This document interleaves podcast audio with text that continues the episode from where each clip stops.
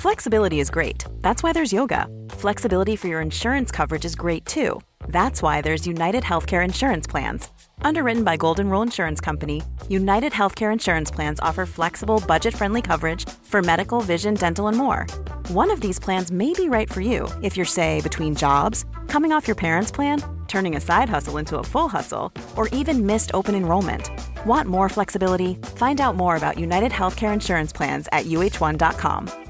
Quality sleep is essential for boosting energy, recovery, and well being. So, take your sleep to the next level with Sleep Number. With a Sleep Number smart bed, you can individualize your comfort level and enjoy a better sleep night after night. JD Power ranks Sleep Number number 1 in customer satisfaction with mattresses purchased in-store. And now the Queen Sleep Number C4 smart bed is only $1,599, a saving of $300 only for a limited time. For JD Power 2023 award information, visit jdpower.com/awards. Only at Sleep Number stores or sleepnumber.com. Hey, welcome to the 334th episode of Just Shoot It, a podcast about filmmaking, screenwriting, and directing. This episode is brought to you by patron Luke Cheney. I'm Matt Enlow. And I'm Oren Kaplan, and today we have a director named Laura Everly on the podcast.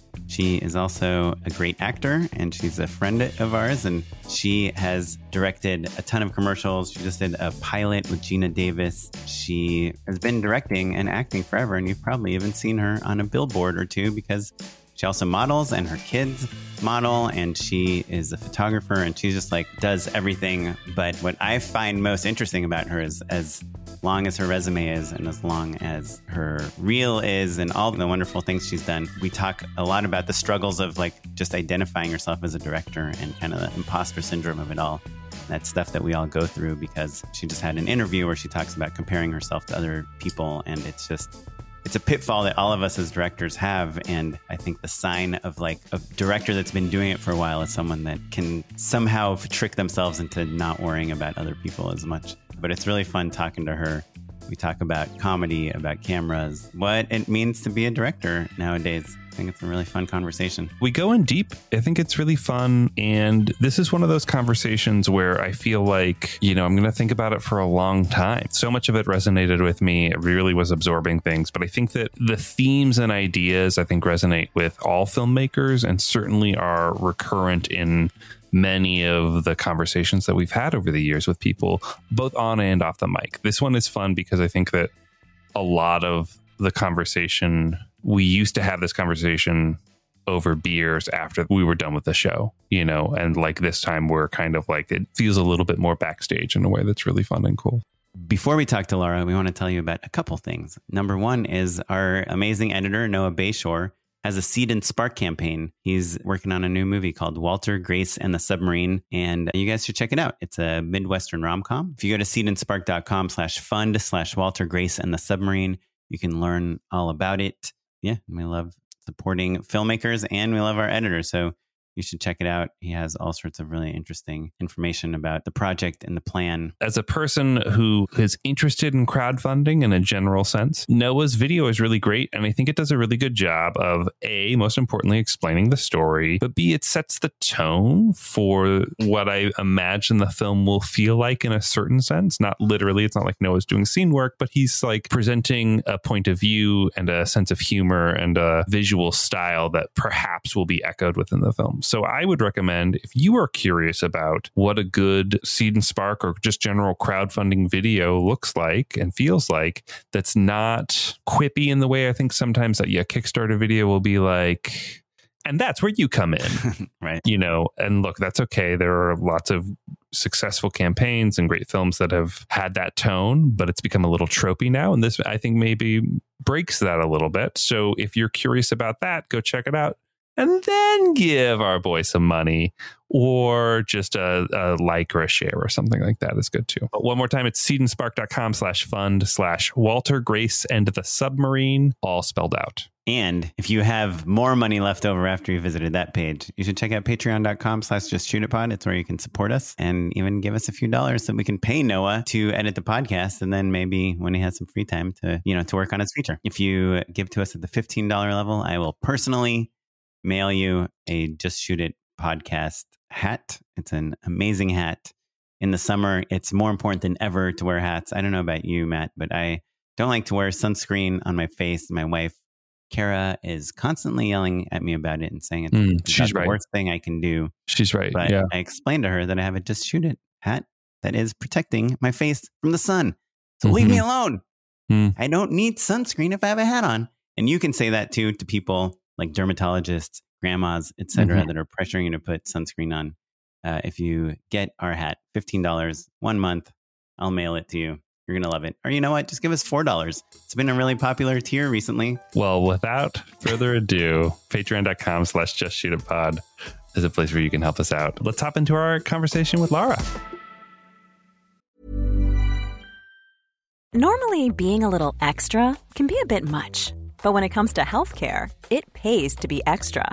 And United Healthcare makes it easy with Health Protector Guard fixed indemnity insurance plans. Underwritten by Golden Rule Insurance Company, they supplement your primary plan, helping you manage out of pocket costs without the usual requirements and restrictions like deductibles and enrollment periods. So when it comes to covering your medical bills, you can feel good about being a little extra. Visit uh1.com to find the Health Protector Guard plan for you. Say hello to a new era of mental health care.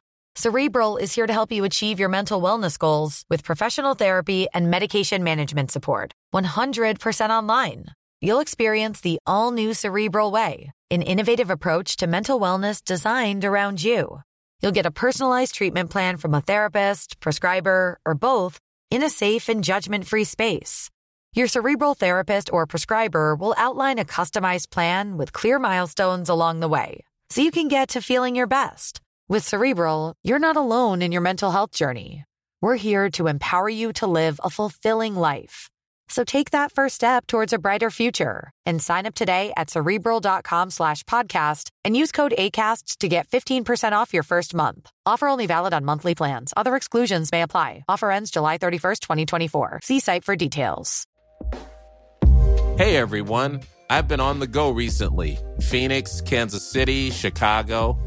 If you're like me and have a home but aren't always at home, you have an Airbnb.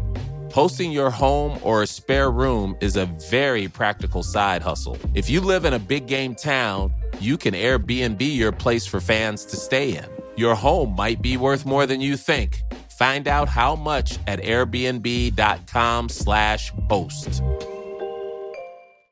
Millions of people have lost weight with personalized plans from Noom, like Evan, who can't stand salads and still lost 50 pounds. Salads, generally, for most people, are the easy button, right? For me, that wasn't an option. I never really was a salad guy. That's just not who I am. But Noom worked for me. Get your personalized plan today at Noom.com. Real Noom user compensated to provide their story. In four weeks, the typical Noom user can expect to lose one to two pounds per week. Individual results may vary.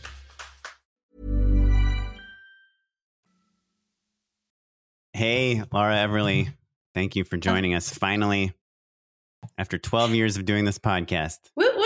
I'm excited to be here. Thanks for having me. Yeah, welcome. I've known Laura for many years. I've met you as an actor. I believe I cast you in a show called I Hate My Roommates.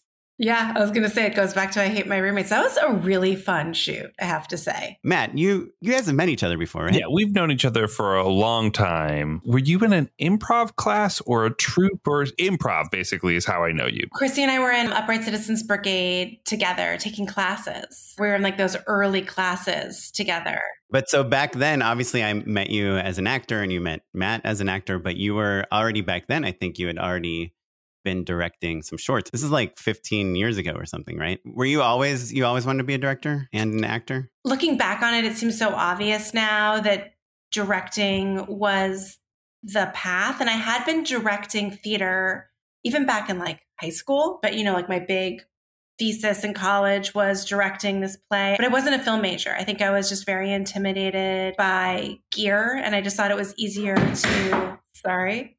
Some gear fell over. Is the a gear C- gods. Like, yeah, you had a C stand in your closet, and it was like, "We hear you." I read you had this awesome article interview in Medium. The pull quote is don't be intimidated by gear. Like, don't worry about that. Like, you can be a filmmaker.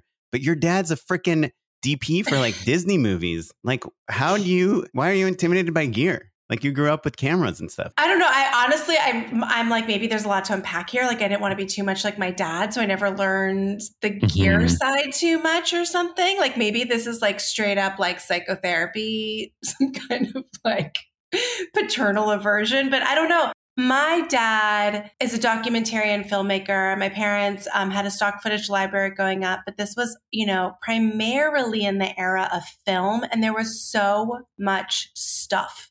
And it was actually so burdensome. Like we would travel to Asia or Africa with 12 heavy film cases and get stuck in immigration for like Mhm. three hours trying to speak a language that we didn't speak. just to clarify so you're like oh i'm a kid my parents are gonna like take me on this trip. There's maybe a few days of vacation but it's mostly a work trip. And they're gonna be shooting stock footage essentially and maybe also a movie all at the same time. Yes. And I'm very, very grateful for the experience, but it was a bizarre upbringing and it wasn't exactly like what you picture. It was, I remember getting into a fight with my dad once because I wanted to go to the Louvre Mhm. in Paris You're when I was just, 11. just the most he- famous museum and he was like he was like, it's a waste of a Like day. Mona Shmisa. yeah, yeah, he was like that. I can't, that's just like a lost day. sure Like it's a day that I can't film. It's a and day. you're like there's something- whatever dad you're writing this off on your taxes either way yeah, it was just like that. Like these were the kind of odd headbutts I would sometimes Sure, have with my sure. parents because I'd be like, "Well, I want to go bungee jumping," and they're like, "Not a photo op or whatever it was." I mean, they in the Mhm, end, my mhm. parents were very gracious and generous, but it was really like the camera was another trip. sibling. yeah The camera was another sibling that I sometimes hated, Yeah. like that asshole older brother that took all the priorities. You know, Yeah. it was a weird relationship with the camera. But I think also as an actor, I, you know, I've always loved just the craft of it. And as an actor, sometimes it is easy, I think, to get intimidated when you show up on set and you know it's a 30 second spot and there's trucks lined up for, you know, a whole block and there's so much going on. And I think culturally, I was a little bit brainwashed to think like I can't handle that or something. Like just as even like a woman in the industry just seemed so bra, you know, all these teamsters and all the stuff and it just felt like a lot for a little bit. I mean, I obviously got over that and I think that that was a falsehood and something that I had to break and had to, Mhm. you know, marry my confidence with my creativity and actually just start doing stuff. But I think it can feel like a real boys club and very intimidating. I'm not afraid of the camera. I've always been into lenses and just my camera, but you know, all the things um, along. all the other stuff in the truck basically Yes. yeah I feel like there's this weird misconception in like with filmmakers that are starting out, or not starting out, but that are kind of like the beginning of the mid level film career, where there's this idea that like, oh, we just want a director that we know can handle a big crew or can handle a big, big production. You know, we want to give someone $8 million to make this like small studio film. We want to know that they can handle it, that they're not going to be intimidated by condors and like 20 trucks and Mhm. parking and this and that. But I think in reality, like that is not true. Like I don't think anyone's ever gotten a job because like, oh, they've done an eight million dollar shitty ass movie, but they can handle an eight million dollar product. Like someone that made like an amazing short that won Yeah. Sundance is going to have a way better chance with, with like a one man crew that shot on Blackmagic Pocket Cinema or whatever that is telling a super compelling, amazing story with great performances and great visuals will get that movie way before the person that made the like bad action movie for eight million dollars. Yes, I, I think that is true. I think it is important uh, because Oren, you and I argue about this all the time. I think the thing that when people talk about quote unquote being able to handle a big crew or whatever, I think they're really talking about the politics of it all, right? Like the difference between managing a small team of people and dealing with the personalities and the studio and like you know the negotiations of like big name talent that have their own opinions and need to be heard the diplomacy Or just taking notes. Yeah. yeah, yeah, just yeah, taking notes I mean, I got my first handful of jobs and maybe even still to this day because I explained to people that I understand why people are giving notes and who is giving them and where they're coming from. And so, even though I may not agree with them always, I get the corporate philosophy behind why some knob has to say, well, you can't do it this way because our lawyers have spent six months berating me about right. how last time I did it, the wrong or whatever it is, you know? And I think that sometimes when you're coming up DIY and you don't have anyone else to answer to, you can be a great filmmaker and a great storyteller. But that's frankly a kind of a small part of the job, especially when it comes to commercials or studio work. Yeah, totally. Yeah, I think being easy to work with is not super important. important. I mean, we, we disagree on this all the time, but, this is but, not, that's not easy to work with. That's like running a corporation, is what I'm right, talking about. You are, you are the CEO of a small company, not even a small, a mid-sized company, and that is a different job than running around with a black magic. But I guess what Laura's talking about is like being intimidated by all the gear and all the big crew and all the teamsters and all that yes. stuff, and it's like I think it all takes us all years to get to the confidence level where we're like, hey, I have no idea what this thing does, but sure. I can tell you this is what I need to happen, you know? Yeah, yeah. Well, also, I think there was like a little bit of just like a misconception of like, it wasn't like someone was going to throw me into this thing where there was going to be like you know, a mm-hmm. 200 person crew sure. right away. You got to earn that. Those are hard jobs to get as a director. I think I would just kind of treat acting as unofficial shadowing experiences and ask to stick around mm-hmm. and observe. And it felt like a lot, but you know, there's such a trajectory, you know, and by the time you are on those sets where there's just so many people, you do know what you're doing. And so it's like you just have to have to start. But I mean, to, to backtrack, a little bit. It, it, was the Upright Citizens Brigade and improv and sketch comedy that got me into directing because it was also the era when Funny or Die had just launched and mm-hmm. college humor and all these things were really like, you know, the it thing. And so it was very easy to translate all these kind of goofing arounds that I was having mm-hmm. as an actor with my friends and be like, well, we should just film that. That's funny it's you know and then like the next mm-hmm. weekend oh that idea we were talking about last week it's still funny should we just do it and so it just started very like you know scrappy mm-hmm. friends just comedian friends making stuff right like putting sketches on up online yeah filming them and you were you had a puppeteer friend and you guys did a lot of crazy puppet mm-hmm. stuff right yep. rated yeah. r yeah, he uh, he wound up being my officiant for the wedding. He's still one of my best friends, Jonathan. But yes, I mean, we started off uh, doing this crazy, you know, love affair music video thing called Pink Sweat on Funny or Die, where we literally built the puppets from scratch and uh, did a whole musical with puppets, very Avenue Q kind of style. Um, but from there, you know, it just kept it kept going. I worked with awestruck, uh, you know, awesomeness, scary mommy, refinery 29, all those things. yeah, things. so you had done all those things, right? You didn't. you even did some work with Kara and in the meantime yeah. you're still acting in like TV shows and a um, zillion commercials and when I met you, right when I got to LA and was just starting, like Super Deluxe was that thing we did together. It's probably like my third or fourth paid gig ever. You were you had already been directing, but what I think is interesting, just to jump ahead to now, not now ish. Like I think three three years ago or something, pre COVID, we you know we had these director meetups, and that's where we met Carlin, our friend, and Matt and I would go, and and you went once. I went more than once. How many times? Twice? Did you go? I want to say three at okay. least.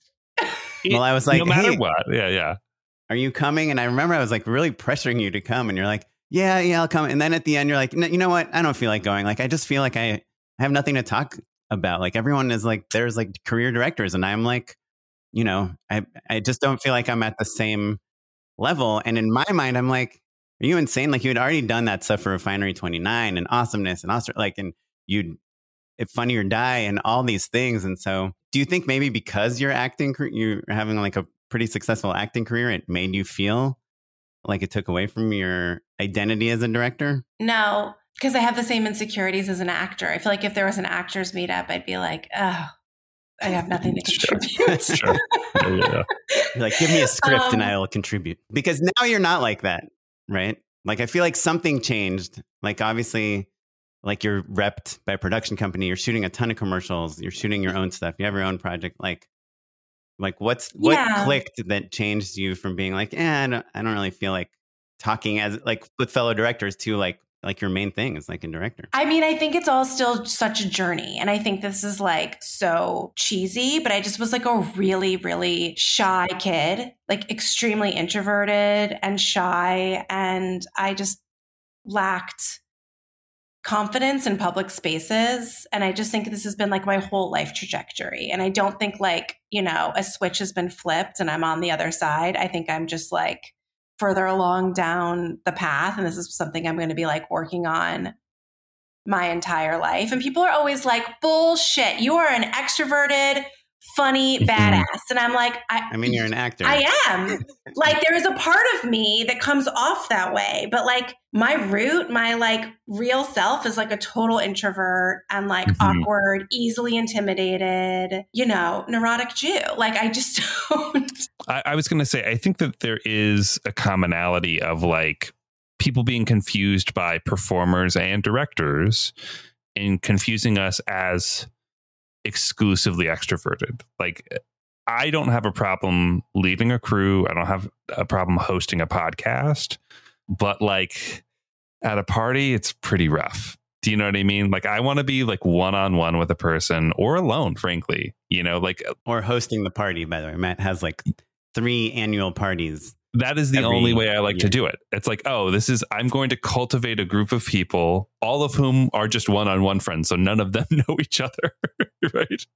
It's also, you're in Um, control of that. Like, you're in yeah, control yeah. of the crowd. You know Yeah. everybody there. I know everyone, so it's it's Um, fine. But but yeah, and I think that it is. I guess the reason I bring it up is because you know I think there are probably listeners at home who are very artistic and very introverted, you know, independent study types, and you can be a successful director or performer. Like there, that there's a duality to that. I think you know you can I- I- pretend to be the director, to be the confident, you know, in charge person, and that's a role you can play basically. Right? Yeah. When you and when you've done it enough, you can even pretend to not be confident. Like you know, like you can just be Yeah. like, yeah, this is just how I am. I don't know what we're Mhm. doing, but we're going to do it because we have to. You know. Yeah, yeah, you don't have to bullshit. Yeah. I will say also, I think this was a weird silver lining of the pandemic, maybe, where like, like if then if there was a switch, I actually think it was the shutdown mm. because I had I had my first interview for NBC Female Forward, which for people that don't know is a program that well now it's been rebranded as NBC Launch. They've merged their diversity, inclusion, and equity program with their Female Forward program into one. But basically, you know, they are a program that is incredible and they support giving underrepresented people their first episode. So, female directors and diverse directors, and they pair you with a show on NBC. And I had my first interview for it right during the week of the shutdown. And I, I felt like it was like so close. And then my meeting got pushed from in person to on Zoom. And it was my first time ever going on Zoom. I wound up booking Good Girls Good, good girls. Yes. We're like, we're going to wait till 2021 for your episode because of COVID and block shooting and everything's really scary and crazy. And we don't want to like throw a new director in under these conditions. And then to everybody's shock and sadness, the show did not get renewed. So I've interviewed for other shows. Coincidentally, I have only pivoted from Jenna Bans, who was the showrunner of Good Girls, to her husband, who was the showrunner of American Auto. And I'll be directing an episode of that in about two months. Awesome. That's awesome. Um, so I'm finally getting my episode. It's it's been a long COVID journey, but I could see that things were starting to percolate. And then the shutdown was happening, and everything was kind of like disappearing before my eyes. I had a short film that was in consideration for Refinery 29's Shatterbox program. It was like all these things were just building, and then it was like kaboom, like someone just put the lid on it. And my husband is a nine to five, and he's in IT, and like everyone needed IT in the pandemic because everything went remote. So he was like stuck on the computer, and I felt like I time traveled to like 1945 and was just like with my small children, like doing like nothing all day with them, but like cooking and laundry, and there was no school, and we were just like playing in like, you know, random dirt and creeks and And I just like, I had this breaking point at some point in the early pandemic where I was like, over my fucking dead body, is this my life right now? And I just started writing and like applying to more programs. And like, as soon as stuff started opening up, it was like, I was just taking no prisoners and I was mm-hmm. like coming in very strong. And I was like, I'm the, I'm the person for this. Like, I'll get COVID over it. I don't care. I'm your director. That's like I just I felt like I had a taste of what it felt like to uh-huh. like not have a career at all. And I got freaked out and I was like, I just came in extra hot and I haven't really fascinating. Congratulations. Like, yeah. You know. Awesome. I feel like the other thing you were doing eh, again, I you know, I follow you on social media, so I have a good idea of what's going on at least with what you want us to think is going on. Right. my curated like, experience. I feel like you. It's a lot of you playing, playing with the kids and dirt. yeah. A lot of I, I, kids. So one of my friends, Bill Sherman, he's an amazing musical director from Hamilton and In the Heights and all of these things. But I just ran into him at my 20 year college reunion and he was like, Oh my God, do you do anything but have your kids run around naked? He was like, literally, he's like, every post of yours is like, I'm working. Here's my naked kids. I'm working. Here's another naked kid butt. And I was there like, is a lot of not, nudity. You're not wrong. but but I, I do feel like because COVID kind of was that time where everyone's like, hey, shoot your own stuff at home and all of a sudden everyone is just armed with a 5D or a Sony A7S or whatever. Everyone is on this. No one has the line of trucks out the window. I feel like yeah, you were really excelling then because you. I mean, you're also a pretty awesome photographer, um, and you were doing a lot of photography and you were doing a lot of art and, and directing kind of small things that you could do, like COVID safe things. And I feel like just hearing like what intimidated you in the beginning of your career, like yeah. all the gear and stuff and COVID was kind of this equalizer. Um, I never thought about that before, but I think you're right. You know, there were a lot of people that were like, it's got to be a really skeleton crew, like, you know, and it mm-hmm. was like, an opportunity. I don't know how we'll do it. Yeah, yeah. Yeah. And it was an opportunity yeah. where, like, I think you're right, Oren, that like I could shine in that element because I could just like get together my like very small network of, yeah, of, of famous actors I trusted. I mean, you um, also. Cause I want to talk about that in the next section too, because sure. What somehow yeah. you get a lot of pretty known people like the Mila Kunises of the world, like in your stuff, or I don't know if she, um, um who uh, or Kaitlin Olson. You have I don't know. You have all sorts of amazing yeah. actors. Geena Davis, uh, like the Geena Davis thing. I was lucky enough to just interview for that. Actually, came through. Gersh, but another director had recommended me. There was a director attached, and she booked something. Allison wasn't free anymore. And I was on a short list of people. Gina, God bless her, and you won't be surprised, only wanted to work with a female director because she's an amazing champion for gender equity in media. And I was on a short list of someone that another direct that you know another director had recommended when she couldn't take the job. And um, but I interviewed for that Geena Davis pilot and got it. And I Geena is like a real role model to me. I mean, I grew up, you know, my favorite movies being Beetlejuice for a while. I literally was the the guy with the shrunken head one Halloween, and then as I got older, then it became Thelma and Louise. But she just continued to be this icon for me. So I was a little bit intimidated at first, but you know, I just came in strong with with ideas on like how to make it funnier and more elevated. And she was like, This is great. Uh, she's super lovely. But honestly, I would say I'm very ballsy about, or lately I am, about asking people to jump into things. And I think that it's a huge part of it is this. This is going to sound quaint, but this mom group that Kara, your wife, is in as well. There, it started. You know, we off, had um, uh, the Chrissy, founders of the group, Chrissy Fiorelli, old pal, who is oh yeah, she's yeah. been on the podcast. I was texting with Chrissy last night because we need we need a spot that looks like an adoption, a lobby of an adoption agency for something I'm about to direct. And she was offering up her casting office to see if we could maybe repo awesome. it to look that way. Um, this is just yeah. more evidence of, I mean, a lot of people don't want to have kids because they think it'll like put a, like end their film career, but like it just does, it does open up all these new doors. My husband thinks I'm in a cult and it's okay. I kind of am a little bit, but this mom group, it's just, there's this like unspoken rule that like we will champion the shit out of each other and we are going to like, you know, build each other up and support each other. And so you know, if you say it's sort of this like great equalizer as well, because you might have already been like chatting about like something very, you know, like hand, foot, and mouth or baby vomit or whatever it is. But then you're like, oh, hey, I'm actually directing this thing. Would you consider looking at it? And you're not some random and you're not going through a rep.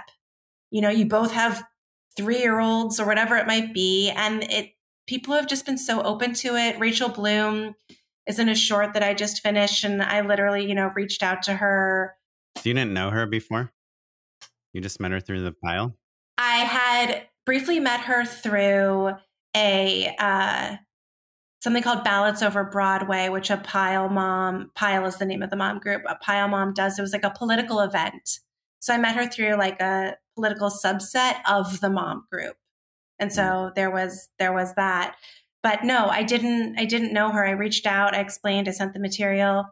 I will also say another reason that I think a lot of well-known people have been willing to jump on is cuz I've done a handful of advocacy work in the past couple years, which I wasn't doing before. This is literally a result of the Trump administration.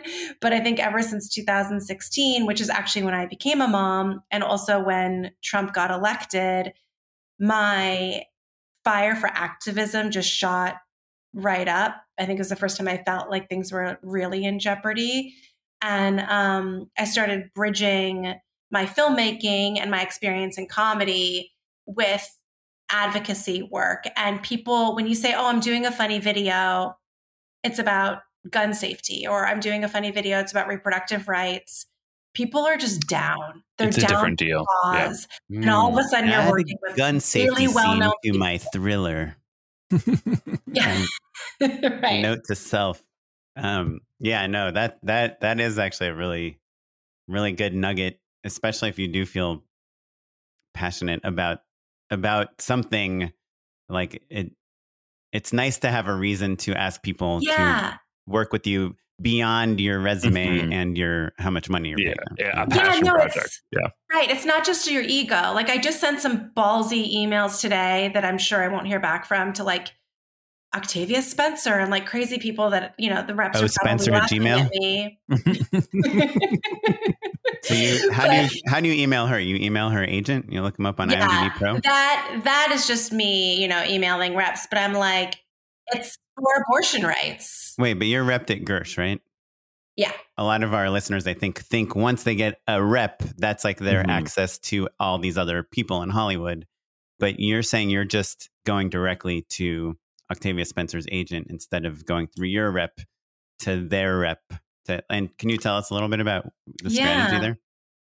Well, I just don't think the budget is big enough to be involving my reps. But for Heritage Well, Day, hold on, but Yeah. pump the brakes there. The reason, Uh, We're saying you're right, or I think you're doing it the right way. Just yeah, yeah, yeah.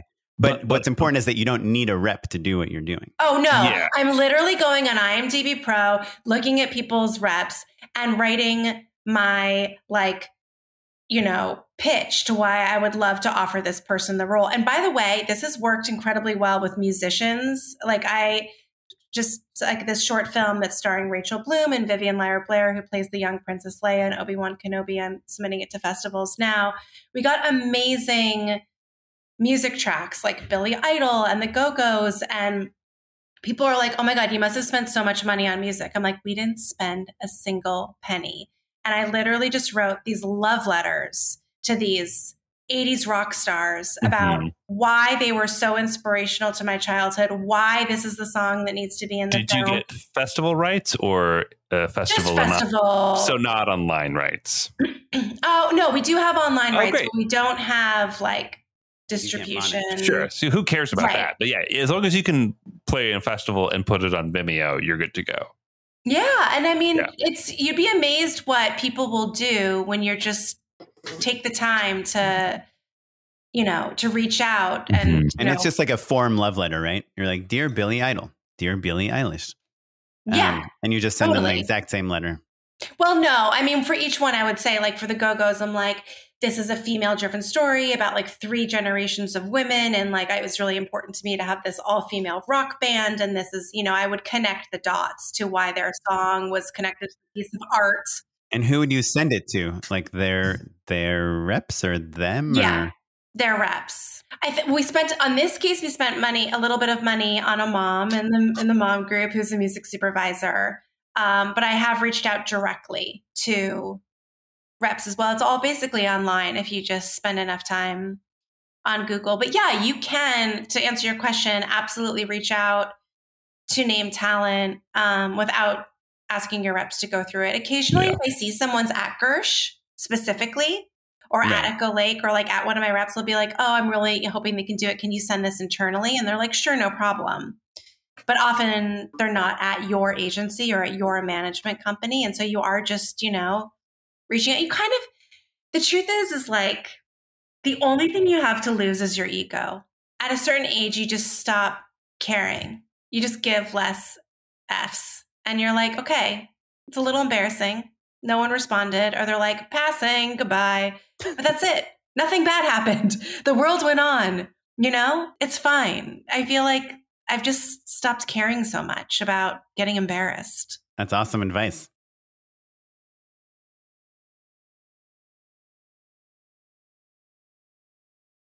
That's nice. Um, and is yeah. your management company too? Yes. Yeah. Although but, truthfully, I think that I absolutely got both uh, reps because of my directing work. And then I kind of was like, can you rep me across the board? Mm-hmm. um, and they were but like, different sure. agents, right? Like it is different agents. It's different departments. Yeah. Yeah, wow. but it's Gersh has awesome. been wonderful. They've all been wonderful. They're very, very nice people. S- specifically, I would shout out my um, agent at Gersh. I actually had a meeting with her years ago, Katie McCaffrey, and she had been.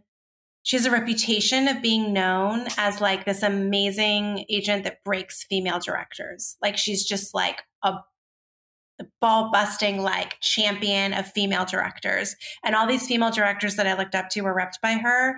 And I had an exec at CBS set up a meeting for me. And she was like, lovely. But she was like, stay in touch. Like, it's not going to happen right now, but stay in touch. And um, I did, but then I wound up signing with a management company, and they were like, "Oh, we're thinking of setting up a few meetings, like ICM, Gersh." And I was like, and they'd mentioned someone else at Gersh, and I was like, Katie McCaffrey Gersh, go back to Katie McCaffrey. And I basically was just like, hi, it's me again. And she mm-hmm. was like, mm-hmm. yes, great. You've been very inspiring. You have like done all the things we talked about. Like you've done so much. Let's do it. So I guess it's all to say, like, just because someone's like, not this minute, that doesn't necessarily mean that they're like, and never talk to me again. Because, you know, it hurt that she wasn't ready to sign with me like three years ago, but it was she like kept her word and, and I kept in touch. It was a squeaky wheel, and I'm really, really happy with her. And do you feel like when you got her to sign you, do you think it was because you were now repped by a management company and like you had a big, she was part of a bigger team, or do you you think she watched, looked at your work, or do you think it was more of just like off a meeting? I think because she looked at my work. I think that there was just like I was just working one job after another, just in the hustle as much as possible. And then yeah. since you've signed with Gersh, have they gotten you any work? The Geena Davis thing was through Gersh. Um, I mean, it's a slow bake, I feel like, when you're starting out in development. They have been getting me a lot of different meetings and generals. It's hard because everyone keeps saying, like, you have to get that first episode. And because mm-hmm. they know I have an episode coming up, there's a lot of like, let's see how that episode goes. I think you'd be really right for the show, but I think you're going to be a hard sell until you direct American Auto. So let's get that. And then let's like reconvene in a few months, which is annoying. And then maybe the second episode as well. Uh, every time I hear the second episode is also really hard. I mean, look, I have to join the DGA and it's expensive AF. So like, I really that second episode better be coming. I don't want to like join the DGA and then just be like waiting Work and waiting free. and waiting. no, because it's like it's such it's so expensive to join. That first episode's kind of like a wash. I mean i have a strategy in my mind. Like i really do want to get into directing cable single camera comedy. I want to try and target some other like workplace comedies that are cable and then from there move into like more of the cable sphere. But yeah they've been good about like setting up a bunch of meetings and they've also been pitching some scripted stuff that i've written as well. Shopping that around. Talk to us a little bit more about how you came to writing relative to your acting and directing, right? Like, was it the third Yeah. thing that happened? Was or were you writing to direct? It was totally tertiary. So, Mhm. like, ultimately, acting brought me into directing because I would like, even in high school, I remember doing a play when I was like 15, and this drama teacher was like, not great at directing us. And the whole time I was just like, I could make this better.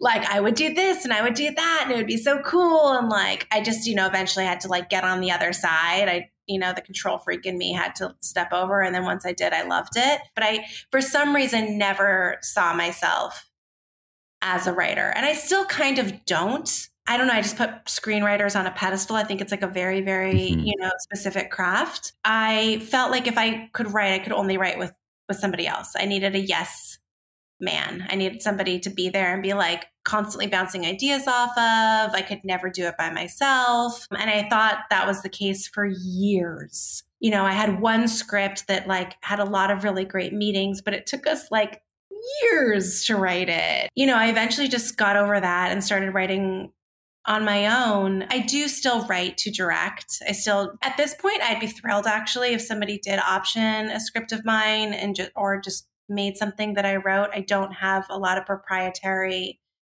feelings about things. I think that's also something that like I've nurtured as I got older. You're just like, I don't have to control everything. I can like have an idea and hand it off and somebody else can direct it and do an awesome job. But I mean, ultimately, I think like as life goes on, you just get more stories and then these stories start buzzing around in your brain and they don't go away like a little firefly. And you're just like, that Sure. story's still nagging at me. I'm just going to write it down. And I think you find your voice and you're like, oh, this story's kind of like that story. And you realize you have a tone and a style and you have I- something to say.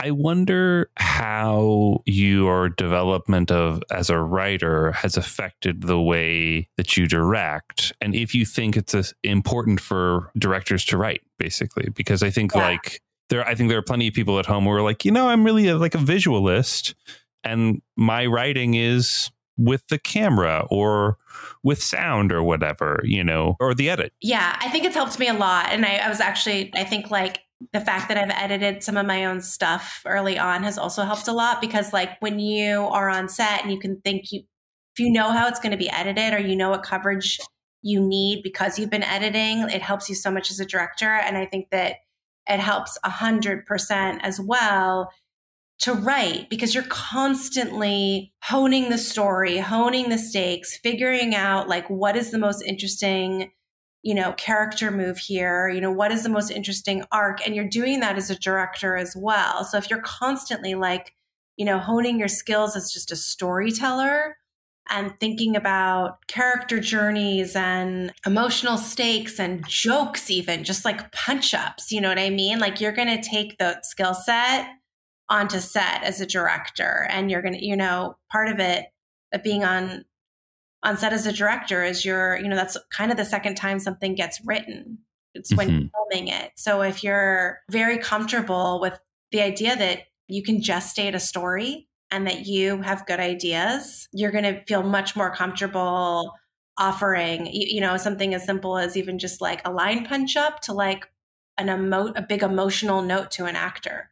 You make the point everyone's trajectory is different and how you know it sounds like at this point maybe you've liberated yourself from that type of thinking you know sure we're all a little caught up in it still but the idea of comparing yourself and your career to your peers I think is a common thing across any industry and anyone who's ambitious or motivated. But I think in entertainment, more than other fields, people tend to tie their self worth. Am I funny? Am I successful? All of that stuff. And I can say personally, my mood for sure. If I'm not working, I'm so bummed out. And some of it is about the financial anxiety of like making money, but probably more of it is about just like, oh, am I worthy as an artist and as a person? If I committed my life to something, then I, that's a mistake for me. Yeah. Yeah. If you Yeah. compare, that will create despair. So don't do it. Yeah. Sorry, I just want to interject because I meant one one mentioned this earlier, but like, and sorry for kind of bringing up the insecurity, you know, but like, it, but it's something that we all have, and like, I mean, I would Oh, kill to have an episode on TV and to be rep by Gersh and to have all these things that you have, you know, and it. I had lunch with Tim Nakashi today, and he was like, we were talking about how if we don't have a job for two days, we're like, "Sh- are we directors? Like, what are we? Like, why are we even doing this? You know? In a way that, like, an accountant is like, well, I better go f- apply to other jobs. And they're bummed and maybe worried about money, but I don't know that they're like questioning their value as a person. I hope Or, like, as a- the value yeah, as a person. that their whole career is is in question. And it is But hard is because we see people posting things on Instagram all the time of them being awesome. Sure.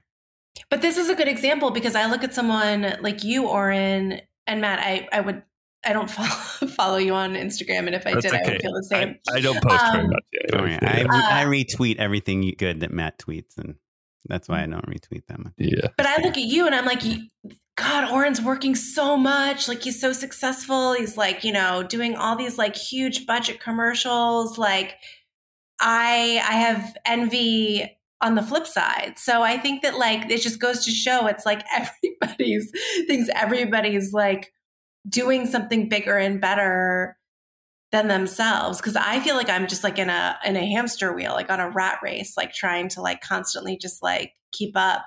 I have not elevated above comparing and despairing. That is my advice to filmmakers, and it's also my advice to myself. Mhm. It's something that I have to tell myself every damn day because I do it all the time. I was trying to get an interview for a single drunk female. It's a show that I felt like Mhm. it it wasn't like massively high hanging fruit. Uh, it was very female, very Jewish. Like I had a short film that's about a mother daughter relationship. That's ultimately what the show's about. I felt like I had a lot of connective tissue to offer. They wouldn't even take the interview. And then I found out someone else I know who um, is a great director and deserves it, but is is booked on you know the second season. And I'm immediately just like, God, I suck. I'm never gonna like. What am I doing? Like, why am I like delusional? My advice for that is have a lot of tables around your house so you can have something to flip over. you know, so it's constant. It's like I have to constantly tell myself, like, you know, you just have to get sort of spiritual about it and be like, the timing is perfect, even though it doesn't feel like it. Whatever is happening right now is meant to be happening. Like, stop trying to strong arm the timing of your life. You know, like this this episode, I was supposed to direct Good Girls in 2020. It didn't happen. You know, Yeah, I'm now directing my first. Yeah, it's been the two and a half year wait. It's like that's been so so hard. Um, so yeah, I just think that like in you know, I I I have friends that have done one short film and then got repped by an amazing commercial production company and have been just like making bank ever since off of like one short. And then I have friends that look at me and they're like, I feel like you're always working. Like, what's the secret? You know, and so I think it's always relative. There's always going to be somebody to like compare yourself to. But I do think that, like, if you stop trying to make sense of the business, the happier you're going to be. Because I do think that it is, unlike so many careers that are more linear or where there's like a more, you know, you get a raise, da, da, da, and a promotion, like, there's just like a ladder to climb and it's more obvious. There is no normal ladder in the entertainment mm-hmm. industry or in Yeah. filmmaking This is or like directing. Frogger. You're like dodging cars, but you might have to It's- jump back a lane. A hundred percent. It's like some Tetris crazy thing, you know? And it's like some people are going to go one way and some people are going to go another. And it's like, and then you're going to fall down the chute. Like it's just, it's Thunderdome out there. And like someone else's trajectory is never going to be yours because it is the most unlinear, like nonsensical business. And so you just have to kind of like go with the flow as hard as it is. You know, even though we're talking about you in this context, I think every filmmaker, Every filmmaker. Yeah. every like from the Yeah. person that's never had a job to the one that's made like 10 movies and wondering what they should do next has the same issue of like the comparing film school is is a is a really great place to compare and despair. It, like there's there's not a better environment for than to like just have a bunch of your peers all in one room watch your work and critique it before you're good at anything or have any resources. It's brutal. It's quite terrible.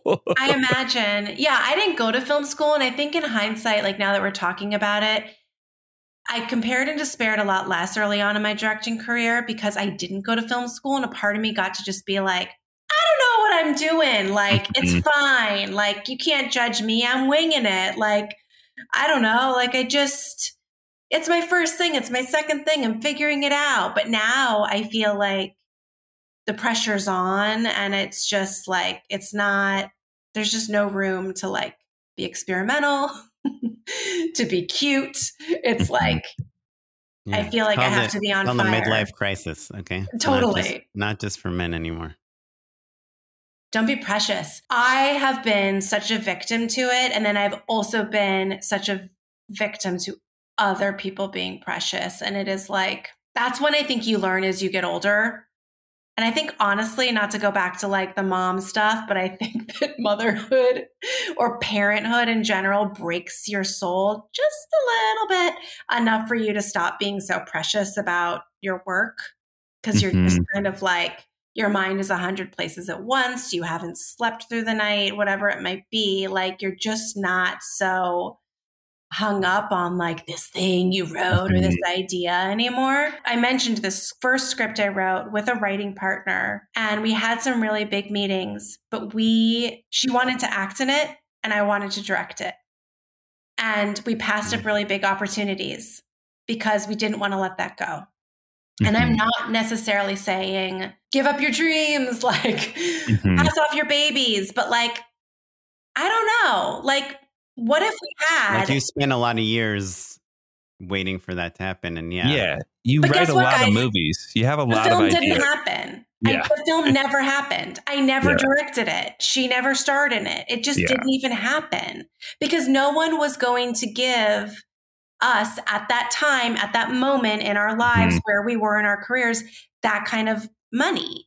And Right. so, I mean, a part of me is like, cool, we stuck to our guns, we were authentic to ourselves, but also like, we could have taken the opportunity to just having gotten it made and then gone on to the next thing, you know? Yeah. Or, or And I mean, look, more likely it probably wouldn't have gotten made, but you would have made, I don't know, thousands of dollars, Right. right? And also been like, hey, I just stole, sold a screenplay. I'd love to direct this next one. Like, Absolutely. I've also, as a director, I mean, I, I won't be specific about what project it was, but it was hell. I directed this pi- this independent pilot, and everyone on it, all the writers, it was like their first. They were wrapped in the, you know, like it, it, it had legs, but it was like their first big thing that they were Mhm. making, and it was so hard, and they just didn't trust me even though they hired me, they didn't mm-hmm. trust me. And like every step of the way, everything was being questioned. And even if the actors improvised something that was being questioned because how dare they go off script or whatever it was, there was just no room to explore. It was a very suffocating set the entire time. And it was like no one was having fun. And it was just, I was like, oh gosh, don't like, I need to learn like to not ever be this person, you know, whenever it is like your moment. It's just like, you got to let, you got to let people do their, their craft and know that good ideas come from everywhere. They might come from a producer or director. They might come from a PA. They might come from an actor that has one line that comes in with something hilarious. It's just like, you have to have your birth plan, but you got to be able to throw it out the door Mhm. Because if you're just like no no c-section and your Mm, baby's you know you've been in labor for five days it's just like at a certain point you have to just like understand it's a team sport Oh, yeah, otherwise it's there. just really really really hard that's my my two cents on not being precious that also applies to just showing the stuff that you're worried about to the world earlier Mhm. than maybe yes you think it's perfect.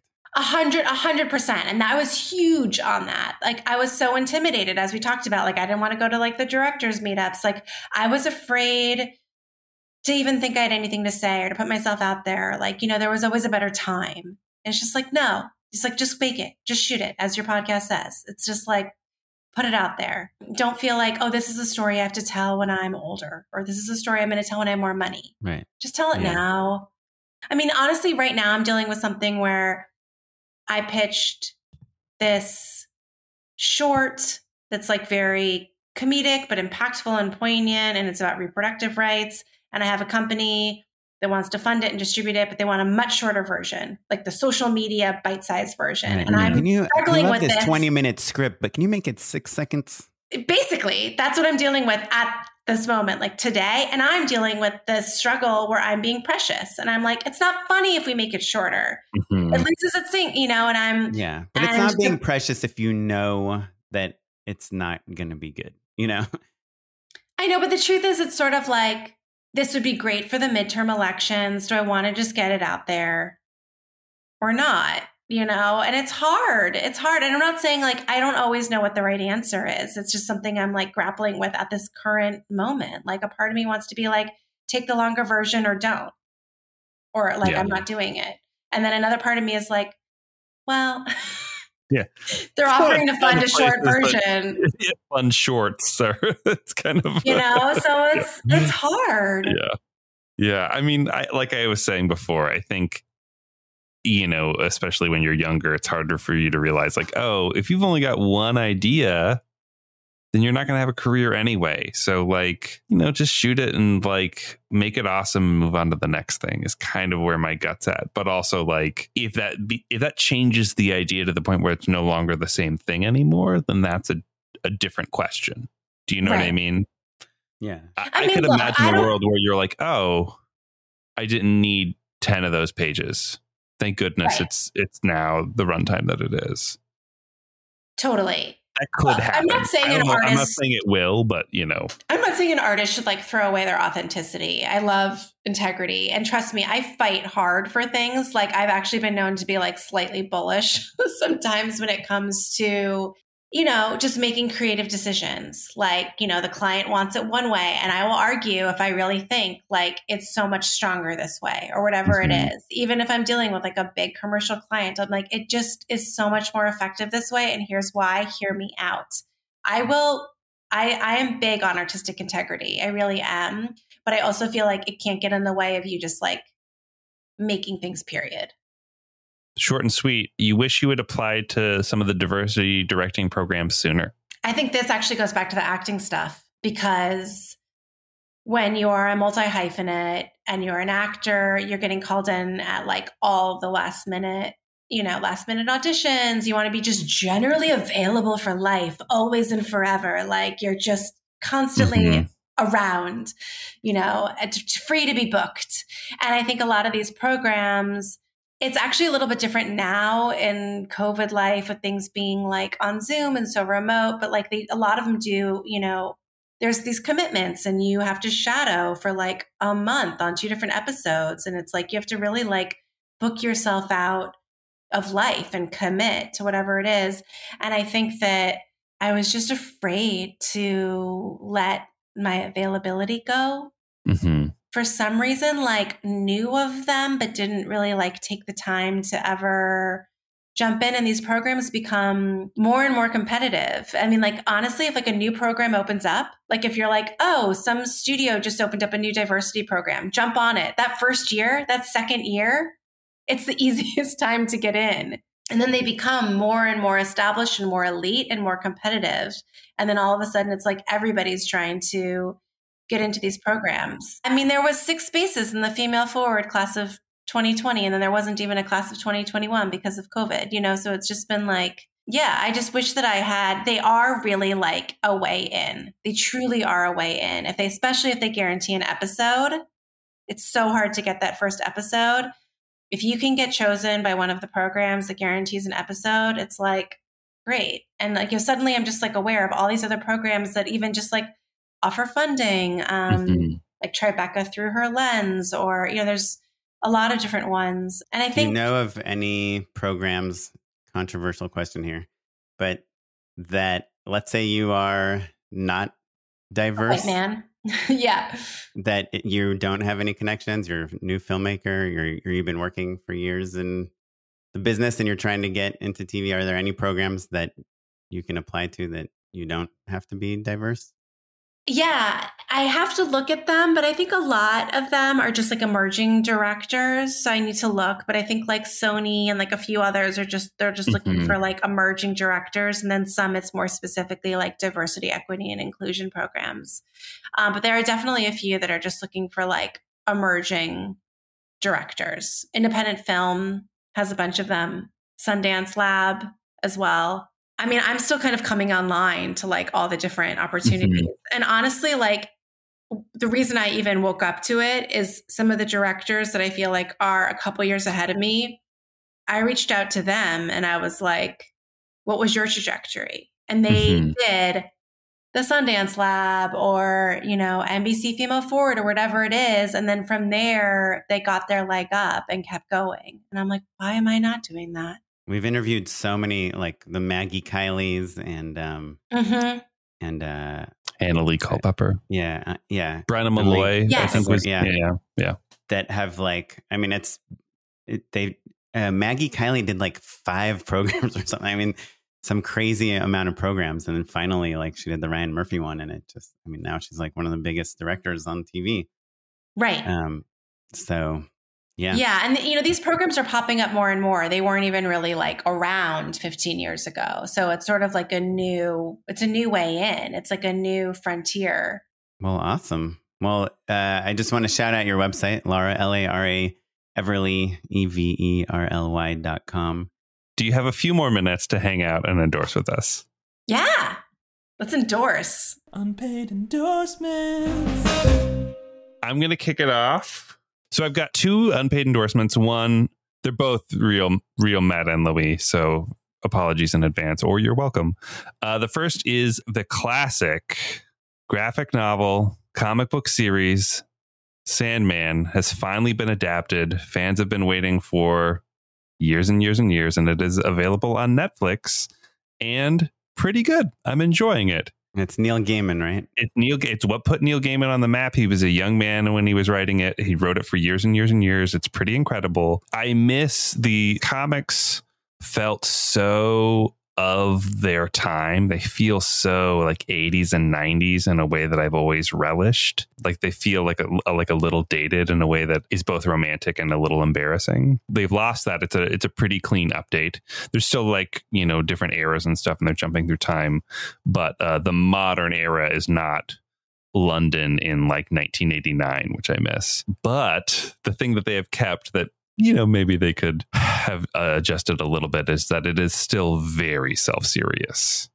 There are jokes in the in the show, but it's a lot of like I am the lord of stories and man cannot exist without dream. Take my amulet, sort sort of shit. So if that turns you off, sounds you know, like a sounds like a dungeon master. yeah, it's it's pretty silly. It's pretty silly, but the themes are great and uh, it's executed pretty well, really well. I'm enjoying it very much. So I would encourage you if you like the show, read the comics. If you like the comics, watch the show. And my other endorsement is A24 has their semi-regular podcast where they'll pair two different artists to talk to promote a movie basically. So most recently they had uh, Daniels, as in Daniel Kwan and Dan Scheinert, interviewed by Dan Radcliffe. So Oh, it's three Daniels Harry instead Potter. of just who Harry Potter, who was also in their first film, Swiss Army Man. So they're talking Oh, about everything everywhere all at once. Um, but it's pretty charming. And honestly, I'm probably pretty saturated on Daniel's interview content over the last few months. However, Mhm. Daniel Radcliffe comes off really well. I always He's thought he was a real little bit of a goober. Goober. He's like a he's, he's like a sweet. Yeah, I mean, you know, like look, cool. Anyone Harry who was Harry Potter is definitely going to be a goober. He felt like a little theater kid to me. Do you know, like a little sweaty, a little needy, a little too much. And uh, I think he's grown up into like a pretty nice guy. It seems like from this hour long conversation with some friends. So uh, I enjoyed that as well. Those are my endorsements. Lara, what do you got? I have got. okay, I'm going to say a couple things. I'm going to say naps. I just want to that's take the stigma out of a nap. As somebody that 100%. does that does get, I I burn my energy in in group settings. Like I I recalibrate when I am alone. I've been embarrassed that I think I'm a napper like my whole life. And I think finally in my 40s, I'm like just coming to be compassionate with myself that like a 20, 30 minute nap, especially when you're up at like 5 30 or 6 in the morning with kids, is okay and a great way to recharge your creativity. I feel like I come in, I'll get stuck on something and then I'll, if I am able to just like even like nap on a lunch break or something it's like i'll come back and it's like there it is that's the idea that was the line i was missing or that's that's what the title is and it's just like it's okay to recharge your brain you don't have to be ashamed the other thing is i'm really um i think a lot of people have been watching it it's it's been out for a little bit but i was just in love with physical and season two is out now on apple tv i think that it's such a great dark comedy and female centric show. It's like super empowering, but the cinematography is also amazing. Um, it's these beautiful anamorphic lenses and like very, you know, hazy 80s period piece. Uh, really visually beautiful. And they do like these amazing camera rotations that that make sense and are grounded in the story and like the characters' inner turbulence but the cinematography is super interesting for television. It's very cinematic and um, unique, and mean, even down to like the wardrobe and the production design. But I've just been geeking out hard on basically everything in that show. Uh, Kaplan, what you got, buddy? So, uh, you know, I have my new segment, unendorsements, things I'm annoyed by. I already mentioned this before we started recording, but like, don't hang things on doorknobs. doorknobs are made to let you open a door and it's annoying when there's like a bag or a shirt on the bathroom door and now you can no longer close it. This And is I- just like a live subtweet of Oren's marital relationship. He's just complaining My- about his wife. My purse is currently hanging on the doorknob over there. Why? There's only two acceptable reasons to hang something on a doorknob. One is if if it's a door that you really don't ever need to open, you know, um, or Mhm.